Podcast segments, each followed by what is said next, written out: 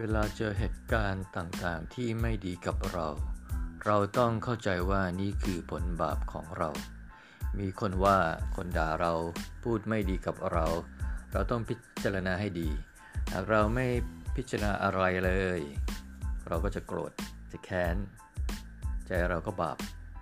เพราะฉะนั้นเราต้องเข้าใจกฎแห่งกรรมไม่มีอะไรเกิดขึ้นมา